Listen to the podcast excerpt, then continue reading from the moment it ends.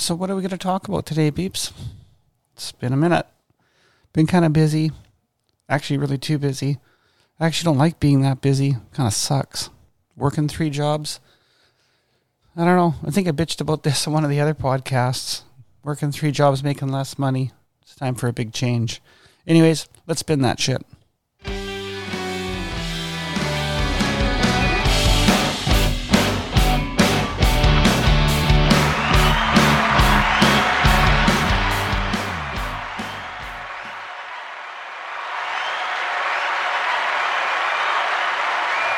Hey everyone, it's me, Coralie, and welcome to my podcast, Coralie's Anxieties. Well, welcome to the podcast. Yep, too busy to do podcasts. I don't like this. I don't like working that much. I mean, I like to work, but lately it's been off the fucking chart. Three jobs. Thursday, Fridays are like twelve-hour days, and I don't mind working a twelve-hour day, but there's a gap in between, and that gap just kind of turns a day from twelve to sixteen.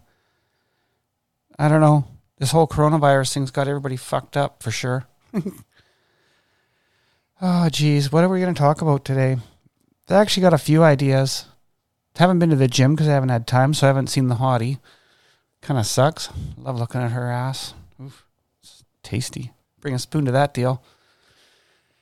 Oh, what else is going on? Well, school's back next week. I don't know how that's going to work out. I'm still trying to decide whether I should homeschool Nathan or let him go to class. Their whole concept and, and idea to me just doesn't make any sense. They're doing mornings, in, in class in mornings, under pod A, I think is what they're calling it, or group A. Then they're doing group B in the afternoon at home.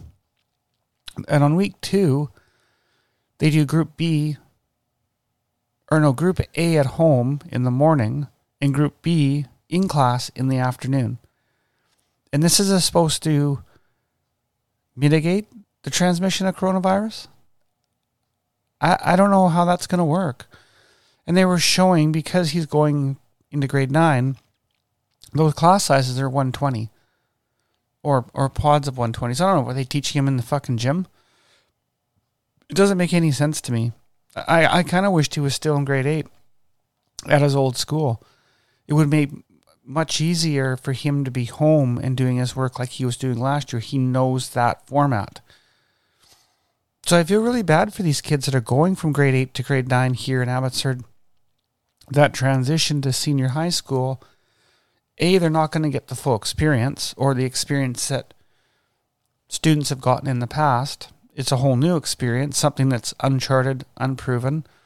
But when you have kids that need a little bit extra help in the school system that aren't free starters, I suppose, I don't know how this system's going to work for them. I feel like the system might fail them. I mean, maybe I'm wrong. Maybe this is actually going to change the things and be better.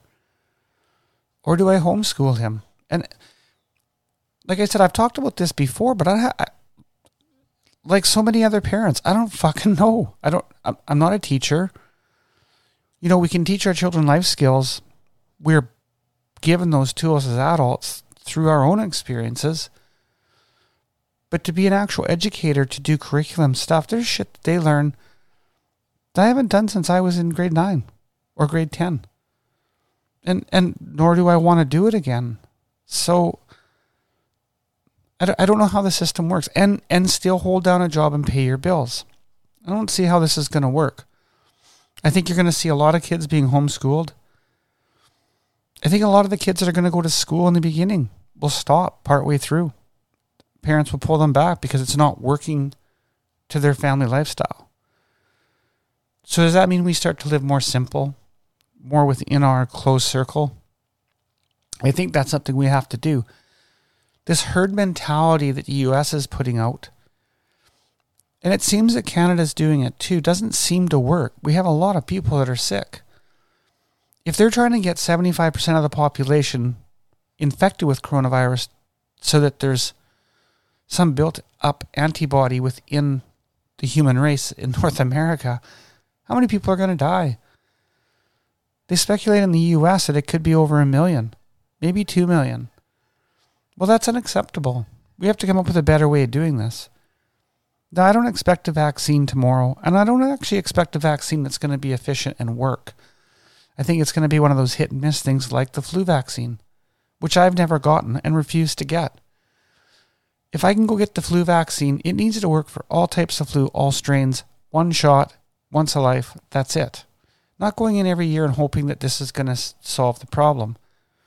I also don't necessarily believe in the capacity that we're getting vaccines today that are all chemical-based are really doing any good, maybe more harm for the human body.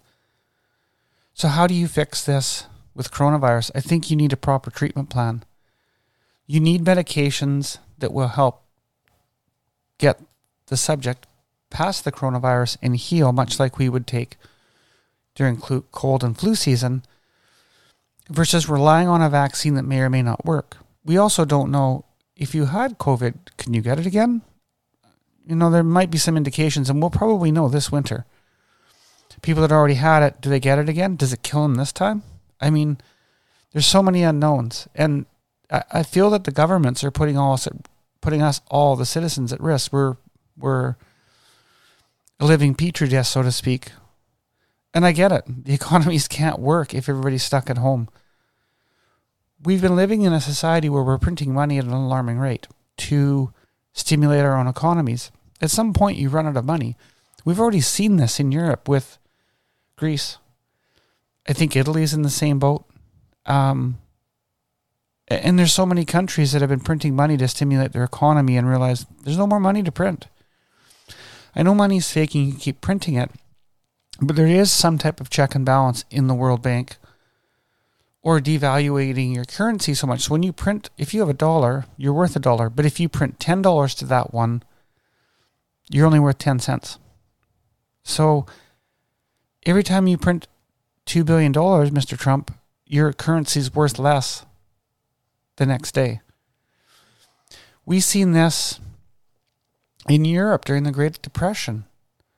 There's stories of people running down the street with wheelbarrows of money because tomorrow will be worthless, and then you can't afford to buy a loaf of bread. Is that where we're going? We're going to see inflation rates so high, and we're already standing in lines to get food. My food bill's gone up. It's doubled for sure. And I'm not making any more money. I'm actually making less money working more. That doesn't make any sense either. So do I homeschool Nathan and go back to an industry that I used to be in, one that I'm not terribly fond of, and my reasoning for getting out of it is is just the physical drain it puts on your body, the damage it does. I, I love the beauty industry, I do. But it's also one of those industries that hit and miss. A lot of my clients are over the age of fifty-five, and they haven't come back to the salon because they're fearful. And I get it. I'm not getting any younger.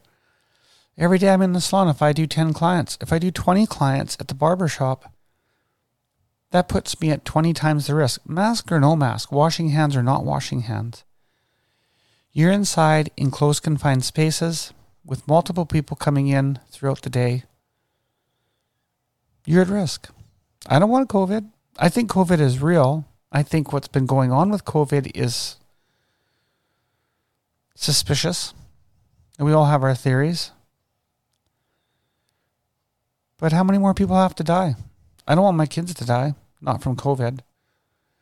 If that means my son's held back a year and has to restart grade nine over next year, if there's a better plan in place for COVID, then I guess that's what it has to be. So he will go to school on the first day. We'll manage the first week. See what the school really is putting in place, how he can manage with it, with his own anxieties. And he suffers from anxieties, much like myself. You know, he's currently not on any anxiety medication. It's just something that's fallen off during the COVID. Things have been pretty good. Does he have to go back on the anti-anxiety mag- medicine to manage his part-timeness at school?